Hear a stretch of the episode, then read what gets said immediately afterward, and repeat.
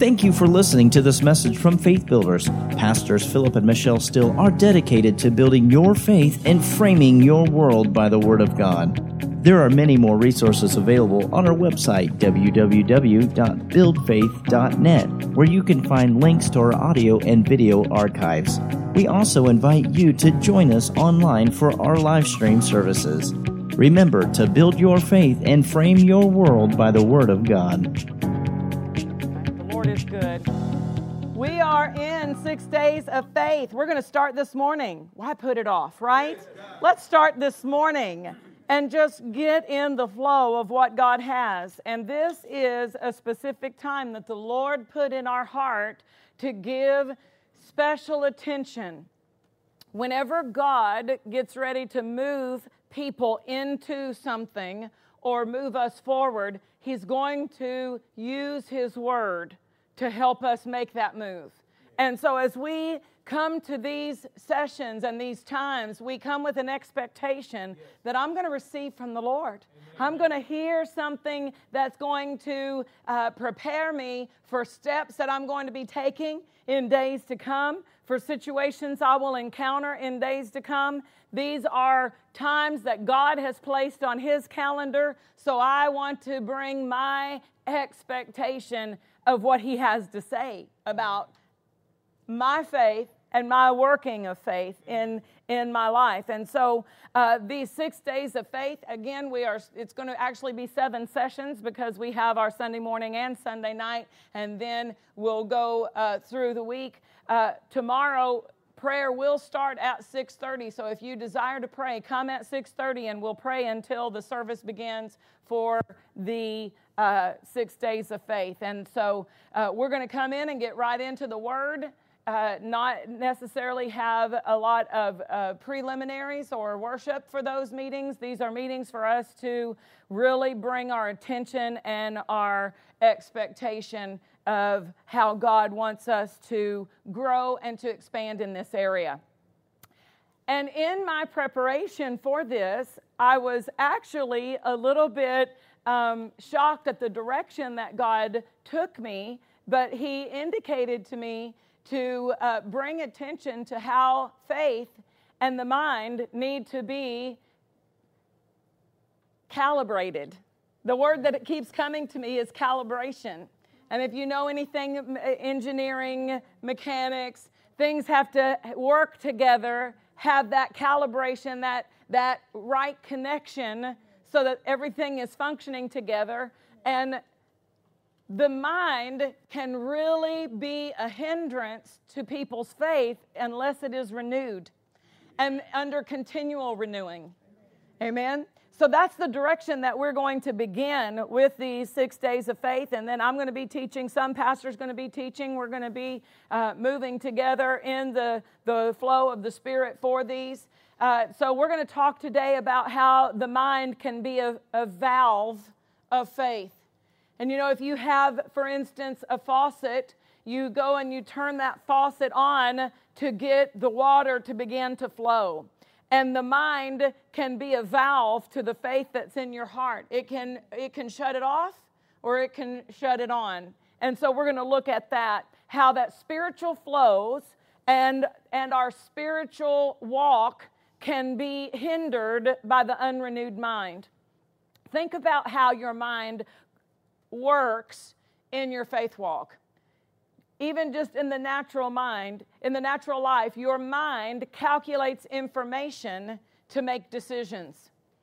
So if you need to make a decision about a direction that you're going to take, about a, a job that you're going to do, a company that you're going to start, that decision, you first begin collecting information. Well, in the unrenewed mind, there's not a lot of light information to bring any spiritual direction to that decision. But in the mind that is renewed to the Word of God, we have light to help us make decisions that are going to be in line with God's plan and in line with God's will for our life. Another thing that our mind does is our mind formulates how we are going to respond in a given situation.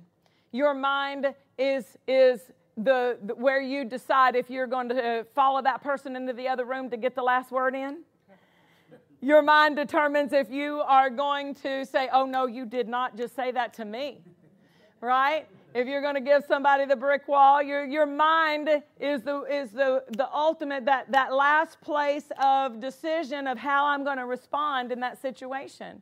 Well, for the person whose mind is renewed, we're going to respond in line with the Word. We're going to respond in line with the way that God can bless. We're going to d- respond in love. We're going to respond in peace. We're going to respond with a, a self-controlled response. The mind, one of the most important things that your mind does is it, it sends the signal of what your mouth is going to say. And so people with an unrenewed mind say a lot of things they wish they'd never said. Oh, man, I didn't mean to say that. They just open their mouth and things come out and, and oh, what? Why, why did I say that? Unrenewed mind.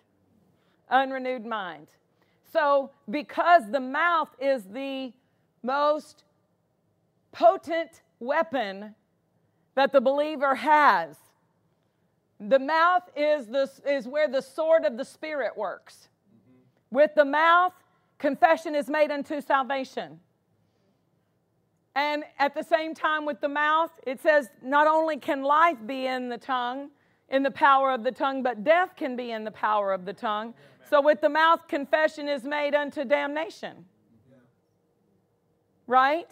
And people with the unrenewed mind are allowing things in their mouth that the person with the renewed mind knows better than to put there.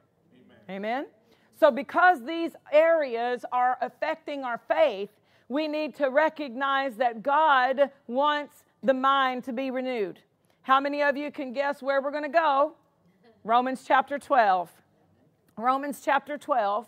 But here's what I don't want you to do. I don't want you to think I know about the mind, because I don't know everything that the Holy Spirit can teach me.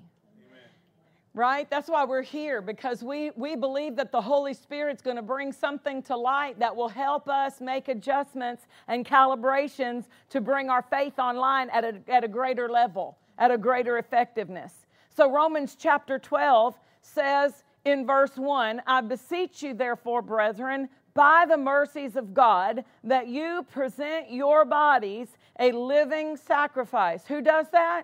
We do. we do. We present our bodies a living sacrifice. Holy, that's how we're supposed to be presenting them. Holy, acceptable unto God, which is your reasonable service. And be not conformed to this world, but be ye transformed by the renewing of your mind. These two phrases, be not conformed, but be ye transformed, the way that they're positioned in this sentence gives us the understanding that without the renewing of the mind, without this renewing, a person would be conformed to the world's way of thinking by default. Without even trying. It's not that a person just says, I want to think like the world today. I want to have world perception. I want to have carnal perception. No, by default, unless we renew the mind, just without trying, a person would become conformed to the world's way of thinking because of how the mind works, because of how, how God created us.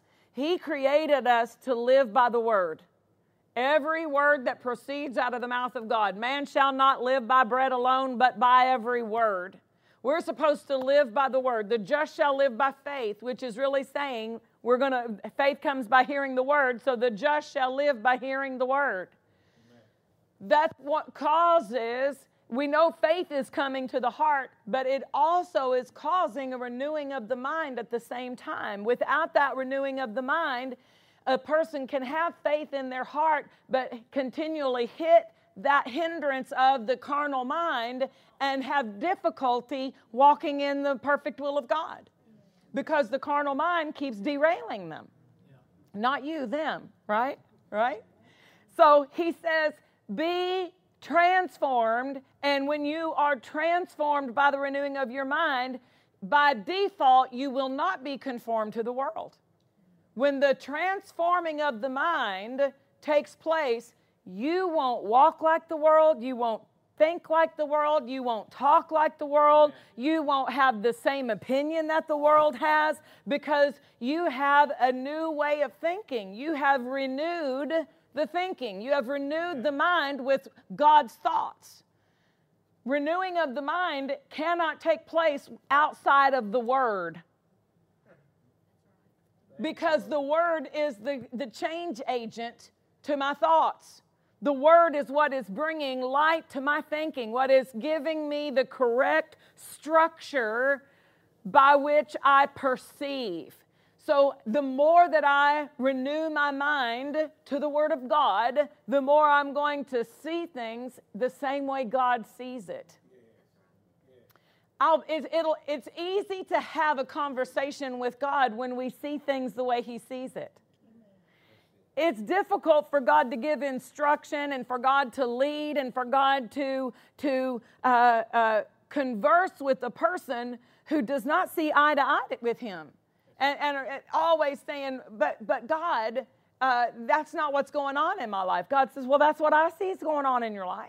Right. Amen. So for us to have the, the effective walk with Him, it's not just having faith in the heart, but it's also, I'm not, I, we need the faith in the heart. And you know, that is usually the emphasis I go to. But God is telling us that we need to make sure that our minds are in agreement with His way of thinking. Amen. He has a higher way of thinking. Yeah. Hallelujah. Hallelujah. When we look at this transformation, it is important, and this may be familiar to some of you, but for those of you who have never heard it before, it will help you see what God envisions when He talks about transforming the mind. In the Greek language, it is the word metamorpho, the same word that we use to describe what happens to a caterpillar that becomes a butterfly. It goes through a process called metamorphosis.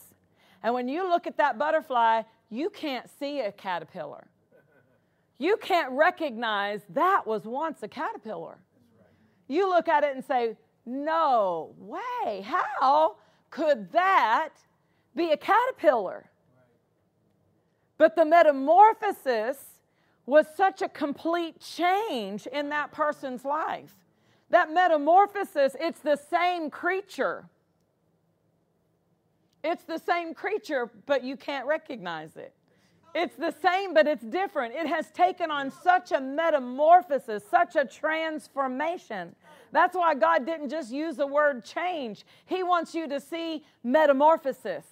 I think the reason we have butterflies is so that we can know what happens by the renewing of our mind. I think that's why, because how else could God get across to us the extreme transformation that takes place without us knowing from biology class in elementary school what happens to the caterpillar, what that cocoon is for? We see that butterfly come out, and we are um, we are in awe. We are amazed. Look at that butterfly. And God says, "That's the renewing of the mind. That's the renewing of the mind." That is what I want to take place in every one of my children, so that they come out of that cocoon walking like me and talking like me and sounding like me and living like me, seeing eye to eye with everything I have planned for their life, walking in my, my will without any difficulty. Why? Because it says, when I have this transformation, I will be able to prove what is the good and acceptable and perfect will of God. Without the transformation, I won't recognize it. Amen. The will of God will pass me by, and I wouldn't recognize it without the renewing of the mind. But when the mind becomes renewed to thinking God's thoughts and, and, and the light of God's Word shining in our understanding, when, when the eyes of our understanding are flooded with light, mm-hmm. Hallelujah, amen. That's the renewing of the mind. When the eyes of our un- spiritual understanding is flooded with light, then we will know what is the hope of His calling.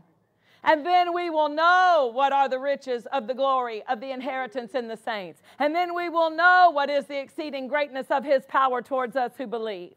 But without that light shining in my understanding, without that renewing of the mind, I won't be able to see it.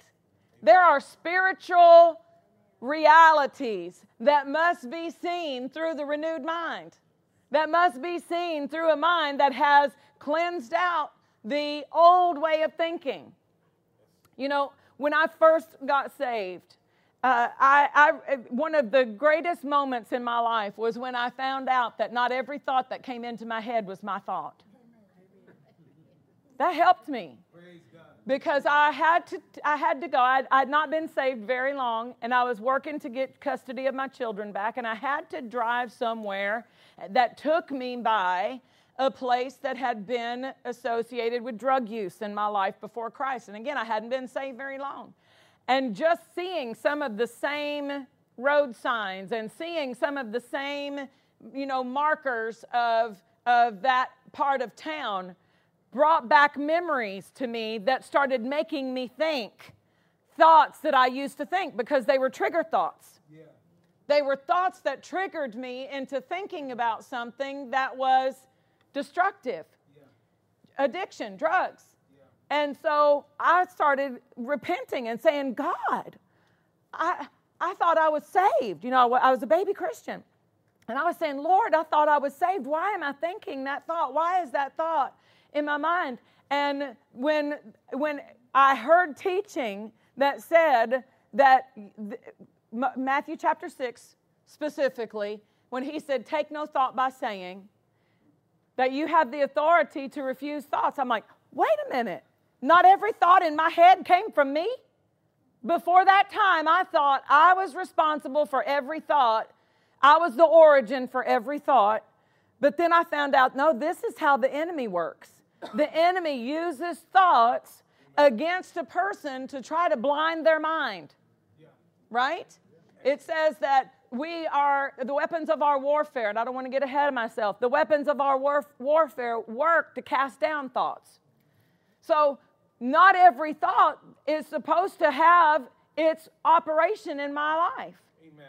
But I've got to recognize, wait a minute, I don't have to think that thought. And I have to take that thought captive, and I have to resist the thought. Glory to God. Another thing that happened that helped me understand this process of mind renewing was when we first moved to Kansas. Uh, Pastor and I, we'd been married a number of years, and God directed us to move uh, to the Kansas City area, and we did. And one of the first jobs that I acquired there was working at a uh, a real estate company. They were a management company for a certain, they had probably about seventy-five to one hundred properties that they managed. For some of them they owned, and some of them other people owned, and they hired them to manage their properties. And my, I took a job. I, I was just going to start by cleaning the houses, the properties that they had, but they taught me a few little things about, you know, how to replace certain um, uh, Light, light fixtures and, and things, you know, little maintenance, light maintenance kind of things. So whenever someone would move out of this property, I was the first person that, that, that would go into that property, and I would have to clean out anything that was left by the previous tenants. And then after I cleaned out all of their junk, I would paint it and uh, do any light maintenance to get it ready for the next tenant so that it could be leased again. And you could say that this management company was a slumlord, because it was it was rough. Some of the places, not necessarily the parts of town, but the, the fact that people would just junk and leave junk. I mean, every time I've moved out of a house, I wanted my deposit back, y'all. Right. I wanted my deposit out enough that I would get my stuff out of the way, right? You know? But I, I would go in to clean these people's houses, and there was molded food in the refrigerator. There was uh, uh, clothes, broken furniture. Usually, it required an entire day of trash out. That's what I called it, trash out. I would bring a whole box of, of lawn-sized uh, trash bags and just spend the whole day going through each part of this house and getting the trash that the people had left behind. When in doing this, before I could clean anything, it, there, you can't clean over trash. You can't paint over trash. It, you cannot paint that wall when there's all that kind of trash because it's going to get dirt in the paint. Yeah. So you've got to clean it before you paint it, and you've got to clean it before you fix it, and then you're going to clean it again. But that, that getting all of that trash out, the Lord used that to show me what happens when a person comes to Him with all that stinking thinking, all those wrong ideas, all those wrong perceptions, that it takes the process first for God to come through and flush out all of that wrong thinking before He can begin to establish you in who you are in Christ. Yeah. Before He can can can help you to understand the structure of your righteousness. Yeah. He's got to help you get that, that wrong thought processes out, because you'll be trying to walk around in righteousness, tripping over the junk from your life before Christ. Yeah. The things that need to be thrown away. So there's a lot of thoughts that need to be thrown away. Amen. It doesn't matter, even if you've been saved for a number of years, that doesn't mean you haven't acquired some thoughts along the way that need to be trashed out. You've got to recognize and even allow the Holy Spirit to point out to you. Amen. Invite Him to point out to you things that are wrong thinking, things that need to be renewed, because we can't just coast. I appreciate, I appreciate Brother Hagin telling me how often I needed to renew my mind. You know, he told us how often we needed to renew our mind. He said, your mind needs to be renewed as much as your hair needs to be combed. Every day you get up, you need to fix your hair, right? Every day we need to renew our mind, because we are encountering thoughts that are contrary to righteousness, thoughts that are contrary to holiness, thoughts that viewpoints, perceptions, ideas, that are flooding. You know, they're, they're, it's called television because it's telling a vision, and it may not be a godly vision. Amen? And so we've got to guard our mind and, and maintain the, uh, the renewing of the mind continually. Hallelujah. Let's look at Romans, because we are talking about how the mind works with our faith, and I want to give you some examples today. Romans chapter four is talking about Abraham and his faith. And this is specifically giving us what worked. We, we're going to go back and we're going to look at Abraham when his faith wasn't working, because God was gracious enough to give us that too. Yes, thank you, Lord. Because if I just had Romans chapter four, I might find myself in condemnation sometimes. But I have Genesis fifteen to help me, yeah. to help me see that, okay, there's got to be a shift. Yeah. And the shift is going to come when I get my viewpoint in line with God's viewpoint. So Romans four, let's start here, and let's read in verse eighteen and nineteen. It says, who against hope, talking about Abraham, Abraham against hope, believed in hope, that he might become the father of many nations. Against hope, believed in hope. We know that that word hope in the concordance, it gives the definition of both a natural hope. It could mean a natural hope. It could mean, and so by looking at the scripture, we understand that Abraham had to, had to override what hope his body gave him. He had to override what hope Sarah's body could offer.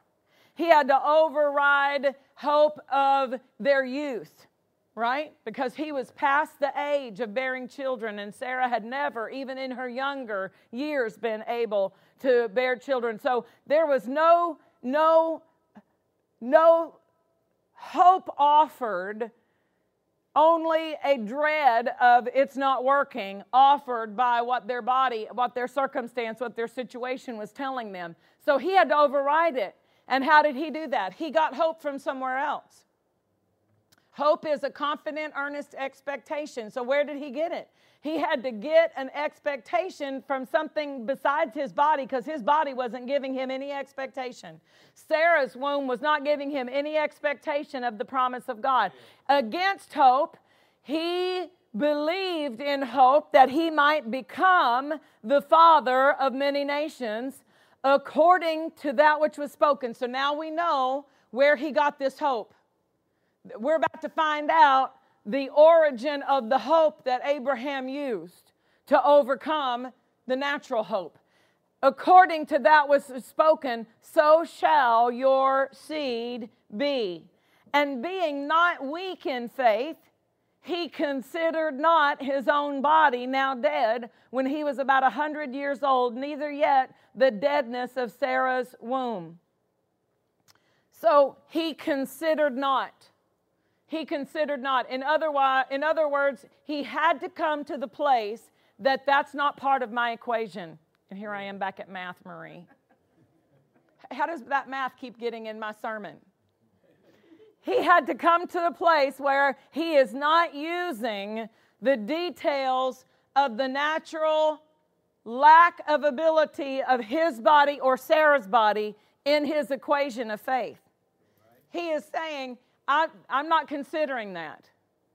Well, yeah, but the doctor said. I know what the doctor said, and I'm not negating it, but that doesn't violate my miracle. Yeah. That doesn't, that doesn't dis, dis, uh, disconnect me from the supernatural power of God in this situation. Amen? Amen? So if you really investigate this word considered not, it's not saying he didn't think about it. One translation says, he was aware of it. He was in full knowledge of it. He was aware of it, but it just wasn't what he was computing to come up with his result. Yes, Lord. You know, if you look at the table and you say there are three apples and two oranges and and and and one pear, three apples, two oranges, one pear, and we say, uh, how how much citrus fruit is there? Well, citrus is the orange, right? So I don't need to calculate the apples and the pear, mm-hmm. because that's not my question. My question is not how much fruit, it's how much citrus is on the table. Yeah. So if, if I'm just wanting to find that out, then I'm not going to say, well, there's, there's th- three apples and a pear. I'm going to say, no, there's the two oranges. Word provides all the information that I need. Why would I add in my feeling? The symptoms don't have anything to do with my result. Peter looked at the wind and the waves, and the wind and the waves had nothing to do. They were, it was blowing like that when he got out of the boat. It didn't just start when Peter got out of the boat. Peter stepped out on the boat, and it was nice and and and and glassy and flat, and he stepped out on the boat, and you could see, no, when Peter stepped out of the boat, the wind was already raging. Yes, Lord. The waves were already coming against the boat and filling up the boat. The way it was already there. So why did he start looking at it? Why did it suddenly become a part of how his end was going to be? Why did he add in the symptoms of that situation when they had absolutely nothing to do with his ability to walk on the water? He's walking on the water. Yes, yes, Lord. Yeah. Until he started looking at the wind and how it was affecting his situation. And so it says Abraham did not consider his body as something that could stop the promise of God. I mean, he had to get to that place. He wasn't always at that place. Can we go ahead and, and turn back to Genesis fifteen? And let's let's see when Abraham was at a place that many of us have been. The very first time, I say the first time, the Charles Capps ministered at, at our church in Kansas a number of years ago. And I remember specifically the title of his sermon, he said, how God taught Abraham faith. How God taught Abram faith. God had to teach him faith. And God's teaching us faith. Yes. So let's see how God taught Abram faith. Genesis chapter fifteen, we see this conversation. This is before he came to the place that he was at in Romans four, that God decided. God, God left out this part in Romans because he just went right to the, okay, Abraham's got it now. But now, for our benefit, we get to look back at Genesis fifteen, verse two. Abram said, "Lord God, what will you give me, seeing I go childless?" That's what he was seeing. That's what he considered. I go childless. Seeing I go, what will you give me? Because here's God talking to him. You know, God shows up and says, "I am your exceeding great reward. Fear not, I am your shield, I am your exceeding great reward." And Abram automatically starts talking in a way that God says, what? What, what do you mean you go childless? What? Who? Childless? Childless? That's not what I see. I don't see you childless. God, I'm childless. And Eliezer is going to be the one who gets everything of my inheritance. God said, "Really? Oh, I had no idea." What? Gabriel, why didn't you keep me informed about what's been going on here? No. God said, "What? Where are you getting that information?" Can you, can you just imagine what God's wanting to say? Where, where did you come up with that? How, how do you see that? How do you see yourself childless? How come you think Eliezer is going to be the one? I mean, is this conversation going well? Is God very just, just compassionate and saying, "Oh, Abraham, honey, Abram, now son, honey, come here"? And no, he's saying, "What? Childless?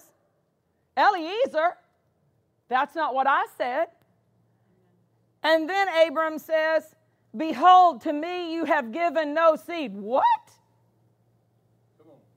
I mean, did God change to see Abraham's situation to fit with what Abraham is seeing? Did God say, okay, okay, you know what? I'm going to come sit where you're sitting and I'm going to see it from your perspective. He didn't do that, did he? That would not have helped Abram. But but we find out what Abraham's perception was, what he saw, what his mindset was, what was in his mind. His mind had not been renewed to, to Genesis twelve, one, two, and three. God spoke something in Genesis chapter twelve, and Abraham didn't see it in his life. Now, this helps me because I've had these kind of conversations with God. God, you said I'd be blessed going in and blessed coming out, but I'm, I need to pay this bill and I'm behind in it. Anybody else ever been there? You don't have to raise your hand. You don't have to raise your hand, but just let me be truthful for all of us. We've all been in situations where we looked at our life and we said, "Lord, this is not what your word says." But it wasn't God who had to change. It's us who has to start getting in agreement with God. It's us who has to say, "Wait a minute, you said I am blessed with all spiritual blessings in heavenly places. So why would I say anything different?" If God says that you are blessed with all spiritual blessings in heavenly places, do you have to talk him into it? Do you have to say, "Bless me, Lord"? "Oh, Lord, bless me. Bless me, Lord. Bless me." And you hear that, you hear the consternation. You hear the frustration. And the more that you say it, "Bless me, Lord, I really need it. Lord, I need it." And you begin to talk about the need. And you begin to tell him about the need. And you begin to tell him about the pressure. And you begin to tell him, is faith coming? No. What's, what's growing in your, in your estimation? The power of the need. The heaviness of the need. The, the, the, the, the need of the blessing. But God said, "I've blessed you with all spiritual blessings in heavenly places." So where does faith get in line with that? "Father, you said you've blessed me with every spiritual blessing in heavenly places. I agree with that. Yes, And I thank you, Lord, that I'm blessed. Just start right there with thank you, Lord, that I'm blessed with every spiritual blessing in heavenly places. You remember, if I went to my husband and I said to my husband, please marry me. Marry me, please. I want to be your wife. Please marry me. Would you please? I really need to be your wife. Marry me, please. Marry me. Marry me. There's not one thing he can do to make me more his wife than he's already made me. Yeah. Even if we renewed our vows, it wouldn't make me more married to him. He's already married to me. So do you see? If I go to God and I ask him to do something he's already done, I'm at a disadvantage. If I'm begging him to do something he said is done, is that what Abraham is doing? Abraham is saying, I go childless, and God said, what? What? I said, I would make you the father of many nations. So how can you say I go childless? So in chapter fifteen, verse two and verse three, Abraham revealed what his perception was. His perception was not in line with God's perception, and that's what was holding him up. And so what happened? What happened? Let's look at verse five. Well, verse four. Behold, the word of the Lord came unto him, saying, this shall not be your heir, but he that comes forth out of your own bowel shall be your heir. And he brought him forth abroad and said, look now toward heaven and tell the stars. Tell the stars. While that definition in the original language does include counting, it also includes verbally counting them out loud. Tell them, listen to me, stars. Listen, stars, this is how many my seed will be. So he took him out and he, he gave him his corrective word. This shall not be your heir, but your heir will come from within you. And then he gave him something to renew his mind. He gave him something to look at. He said, look now and tell the stars if you be able to number them. And he said unto him, so shall your seed be. Yeah. So shall your seed be. Well, that's what Scripture in Romans chapter four said, that that's what changed him from the natural hope to believing in hope. According to as it is spoken, so shall thy seed be. He looked at something that imprinted upon his imagination. What you're looking at is getting in you. Not just in your, your mind, but it it has to be in your mind for you to be able to, to walk in it. It has to be in your mind. It has to get that imprint in your imagination. And that's why we do more than just read it. We meditate it. We meditate the Word of God day and night. We, we, we mutter the Word. We've got the Word in our eyes. It says, do not let them depart from in front of your eyes. You know, when uh, Jacob was working for Laban, Laban was always trying to cheat him out of, of any increase. And finally came to a, a an agreement. And he said, whatever of the cattle and the sheep, which are born with spots and streaks and and and strakes, you know, they were spotted, they've got different patterns on them, whatever ones of those are going to be for Jacob. And they made this agreement, and evidently there weren't very many of them that had any markings or any patterns or any colorings on their fur until the blessing started working through Jacob. But you want to know what God told, what what, it, what insight. I don't even know if God told him to do it as much as it was something that he was impressed to do. It says that Jacob took the poplar branches and he wove them all together in like a, a, a pattern. And whenever the sheep or the cattle were drinking water, he would put it in front of them. So they're looking at that pattern. Every time they would come and get in to get the water uh, out of the water trough, they are looking at that pattern before their eyes of those poplar branches, which are spotted and streaked, right? When they were mating, he took those same branches and put in front of them. And do you know what the cattle started producing? What they were seeing. The cattle started producing what they saw. And they were giving birth to spotted cattle and spotted sheep and streaked cattle and streaked sheep until the sons of Laban were scratching their heads saying, how did you get all of our dad's money, our cattle? How did you do that? He put in front of them what he wanted them to produce. God said, put in front of you what, what, what I want you to produce. If you'll renew your mind, if you'll see, if you'll, you'll start producing what you're seeing. But if you can't see yourself well,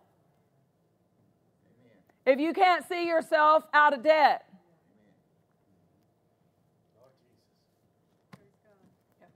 you've got to see it. He couldn't see himself with children. He said, seeing, I go childless. And God said, we got to change that. We got to change what you're seeing. What you're seeing is the problem. Yeah. So it, he had to, for him to get his faith online, for him to calibrate his faith so that his faith would work, God had to renew his mind. He had to, to get him seeing in line with what God said so that his faith could be released in what God said. So do you see how our faith can work like a valve that will turn? Our mind can work like a faith valve that will turn the faith on or turn it off. So when a person changes their mind and they don't see it in line with God, then it, it stops the flow of faith in their life. Amen. But the moment when he began to see it from God's perspective, it says he believed in the Lord and it was counted to him for righteousness. So the believing followed the mind renewing in this area. Hallelujah. The Bible refers to the gospel as light. When it says that the God of this world, speaking of Satan, has blinded the minds of those who do not believe to hide from them the light of the gospel. The light. The Word of God brings light. It is a lamp unto our feet. It is a light unto our path. We need the Word to be able to see so that we can walk with God, in step with Him, in line with Him, in His plan. Hallelujah. Hallelujah. He goes a step further in Genesis chapter seventeen, and, and we'll try to unplug here and plug back in here to, tonight. Genesis chapter seventeen, he goes a step further in changing his name. Verse five, it says, uh, neither shall your name anymore be called Abram, but your name shall be called Abraham. For a father of many nations have I made you. So God saw it as already done. God said, I have made you. Yes. I have. And God's God calls things that be not as though they were. That's how He calls it. We have to call things that be not as though they were too. Amen. But if we are determined to call it the way we see it, if we're not seeing it done, we'll be calling it wrong. Amen. We have to see it done to call it done. We have to see it complete to call it complete. That's why I know God has already given us our own place. He has given us the land. I'm not asking God to give it to me. He's already told me that it's mine. I've received it. Amen. I've received it. I don't have to see it to believe it. That wouldn't be faith. Why would I need to believe it once I see it? That's not faith. I believe it when He says it. That's when believing begins. That's when believing really has its greatest effectiveness. Amen. Before I can see it, I don't need to see it. And I've got to train myself not to walk by sight, but to walk by faith. And faith requires a renewed mind. Because the renewing of the mind puts me in agreement with what God said and in disagreement with what my with with a requirement to to allow the situation to put details in my equation. Amen. Amen.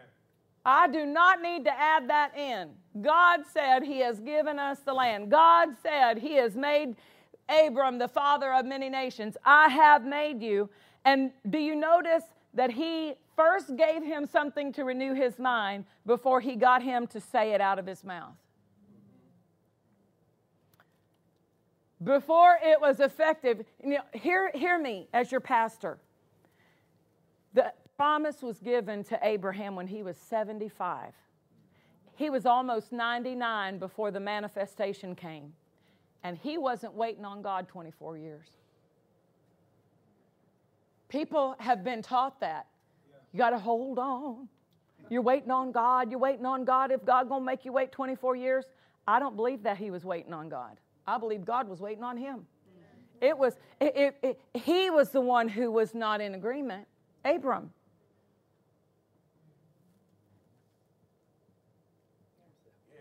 The moment he got into agreement and began to not only see it God's way, but say it God's way, it was just a matter of time for the baby to be born. There was conception almost immediately, and nine months later, they've got child.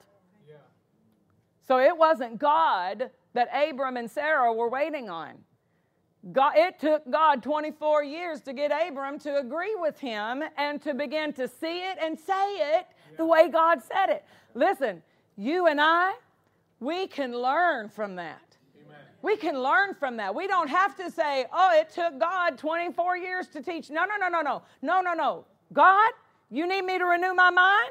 Okay, then I'm going to put it, when I open up my cabinet, it's going to be glued right there. It's going to be taped right there on my on my uh, cabinet door. It's going to be on my refrigerator. It's going to be on my mirror. I'm going to put it in my eyes. I'm going to put it everywhere I can see it. Hallelujah. Because I need to see it. Yes. I've got to have this flushing out, this cleansing of seeing the wrong thing, and I've got to have this incorporation of seeing the right thing. I've got to purposefully Amen. Put it in front of my face. Amen. Purposefully, I mean on purpose. Put it in a place that it's going to make me look at it like those, those sheep and cattle were looking at while they were drinking, while they were mating. They were looking at it. God wants you to go about your daily life seeing His promise in your face. Yeah. See it fulfilled. Hallelujah. Hallelujah. And then you'll start calling it. But if you don't see it, it's going to be hard for you to put it in your mouth. Now, you can put it in your mouth to help you change the way you see it. I've learned that just from my own experience, because with the tongue, you can write on the table of your heart. But if the mind stays unrenewed, it will, uh, the, the poverty thinking.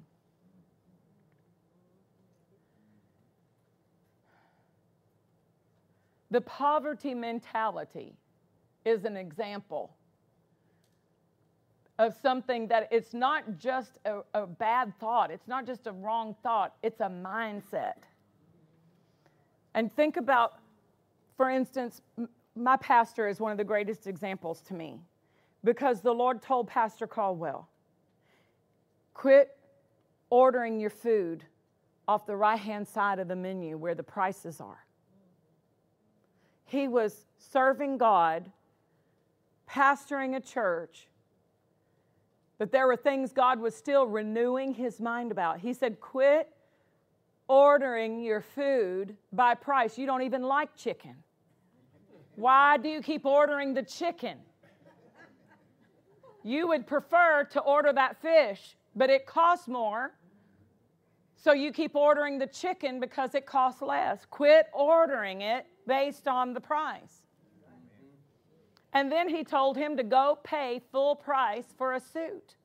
And he argued with God. God, I could get two double knits for the price of that Hart Schaffner and Marx. Is that, am I, did I say that name right? Yeah. Hart Schaffner and Marx. Is that right? I could get two double knits. You know, the kind that you pull and the whole leg comes undone, right? You know?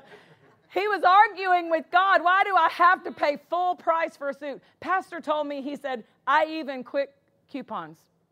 I don't use the coupons because it it was something that he that God put in his discipline to help him override that thinking that I'm not going to buy it if it's not on sale, or I'm not going to buy it if I can't get a coupon for it. Yeah. Do you see the mindset? Yeah. It was the mindset. And he said, God, why do you, he was, he was, why, why, why do you want me to pay full price? He said, because if you can't pay full price for a suit, you can't build this church debt-free. And if you can't build this church debt-free, you're not going to be able to do what I need you to do with the television network debt-free. And, and if you can't do, see the will of God? Do you see that renewing of the mind with the will? Amen. God was trying to lift his way of thinking so that he could accomplish the will of God. Amen.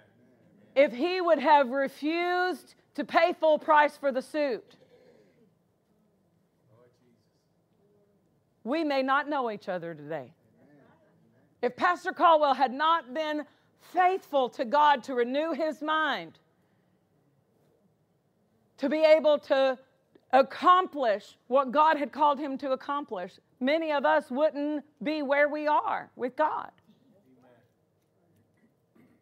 But because of his obedience, we've learned. Because of his obedience, he helped us come out. He helped us walk in the will of God. Amen. Because he renewed his mind. He helped us see it. Amen. So how many people are going to be helped by you renewing your mind? Amen. By you seeing things and fulfilling the will of God. Hallelujah. Hallelujah. Glory to God. Oh, Father, thank you, thank you Lord, for loving us enough to correct us. Yes. Amen. Lord, it's because you love us so much that you bring to us areas we need to grow and we need to adjust and we need to apply self-discipline so that our mind is in a place of submission to the Spirit of God who lives on the inside of us. We thank you for that, Lord. Hallelujah. Just lift your hands.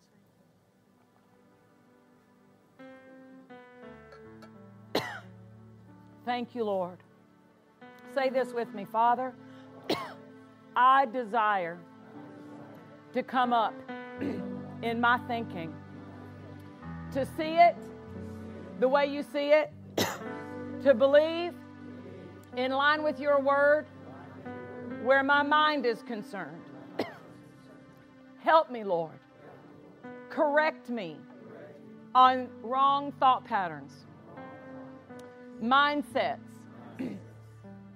that are holding me back. I will adjust what you tell me to adjust. In Jesus' name.